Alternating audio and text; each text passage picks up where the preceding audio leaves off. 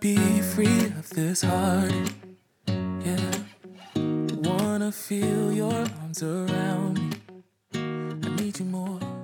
皆さんこんにちは後藤塾へようこそ栄養アドバイザーの後藤美由紀ですこの番組は体を機能させる食事法や栄養素の役割予防意識などについての具体的な方法や毎日を丁寧に生きるための考え方など体お肌心を自らの手で健やかに整える方法をお伝えいたします。今回はおすすめ書籍うつけしご飯。だるい重い辛い女性のうつ症状は鉄で変わるについてお話しいたします。ご紹介するのはうつけしご飯という書籍です。広島県の藤川心療内科クリニックの精神科医藤川徳美先生が書かれています。精神科医として患者の方と向き合い食事やサプリメントプロテインの活用により精神科治療薬を減らし多くのうつ病の方々に接してこられている先生です。例えばどんなプロテインを飲んだらいいの？サプリメントは何を選べばいいの？という疑問があったとします。そのような時はテレビ情報ネット情報ではなく実際に結果を出している人が飲んで使っているものを選ぶのが間違いありません。私が購入し実際に服用しているプロテインとサプリメントは主に藤川徳美先生を参考にしています。この書籍はタンパク質を取りなさいというところから始まります。皆さんはタンパク質を毎日しっかりと取れていますか？私は1日1食のためどうしてもタンパク質を必要量取ることができないので食事は肉魚卵をメインに適宜プロテインを足しています。タンパク質タンパク質と心の健康はつながっています。タンパク質は神経伝達物質の原料となります。心を落ち着かせる働きのセロトニン。喜びを感じさせるドーパミンなどの神経伝達物質はタンパク質が足りないと十分に作ることができません。抑うつ気分は神経伝達物質が不足してうまく動いていないことから起こります。ということは原因の一つはタンパク質不足ですのでタンパク質をしっかりと食べることで心が落ち着いてくるということです。タンパク質は取りたいけどそんなにたくさんのお肉は食べられない。この言葉は性別年齢関係なくよく聞きます。私は意識して食べているので今は自分が20代や30代前半の頃よりかなりお肉類を食べています。タンパク質が食べられない原因はタンパク質不足です。胃や腸などの消化器はタンパク質から作られるので材料のタンパク質が不足すると胃腸の働きも悪くなります。タンパク質が食べられないことがタンパク質不足を起こす悪循環が繰り返されます。次に取り上げられる成分は鉄です。女性のうつパニックは鉄不足が原因なのでしっかりと鉄を取りなさいということです。お肉を食べないことも鉄不足になります。私の周りの女性を見るとお肉をよく食べる人とあまり好きではないので食べないという人は半々くらいだと思います。私の個人の意見ですがお肉をあまり食べない人の理由はお肉の味が嫌い。動物が好きだからお肉は食べたくない。タンパク質不足でお肉が食べられないの他にお肉はヘルシーじゃないしお肉の脂質は体に悪いと聞くし大豆の方が体に良さそうだからお肉を控えているという人も多いのではないかと思います。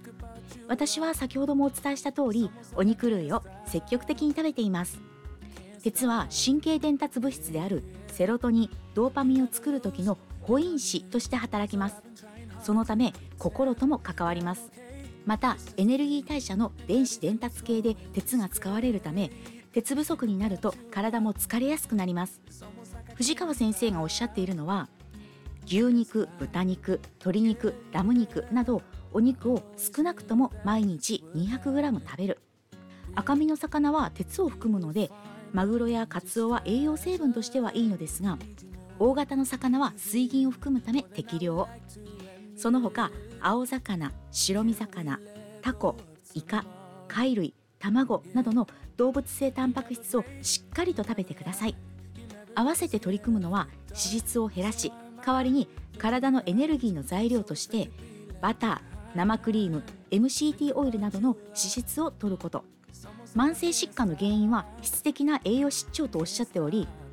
糖質過多タンパク質不足脂肪酸不足ビタミン不足ミネラル不足が関わっています。プロテインタンパク質を1日量食べられない。体がタンパク質を受け付けない方はプロテインで少しずつタンパク質を受け入れられる体づくりから始めてください。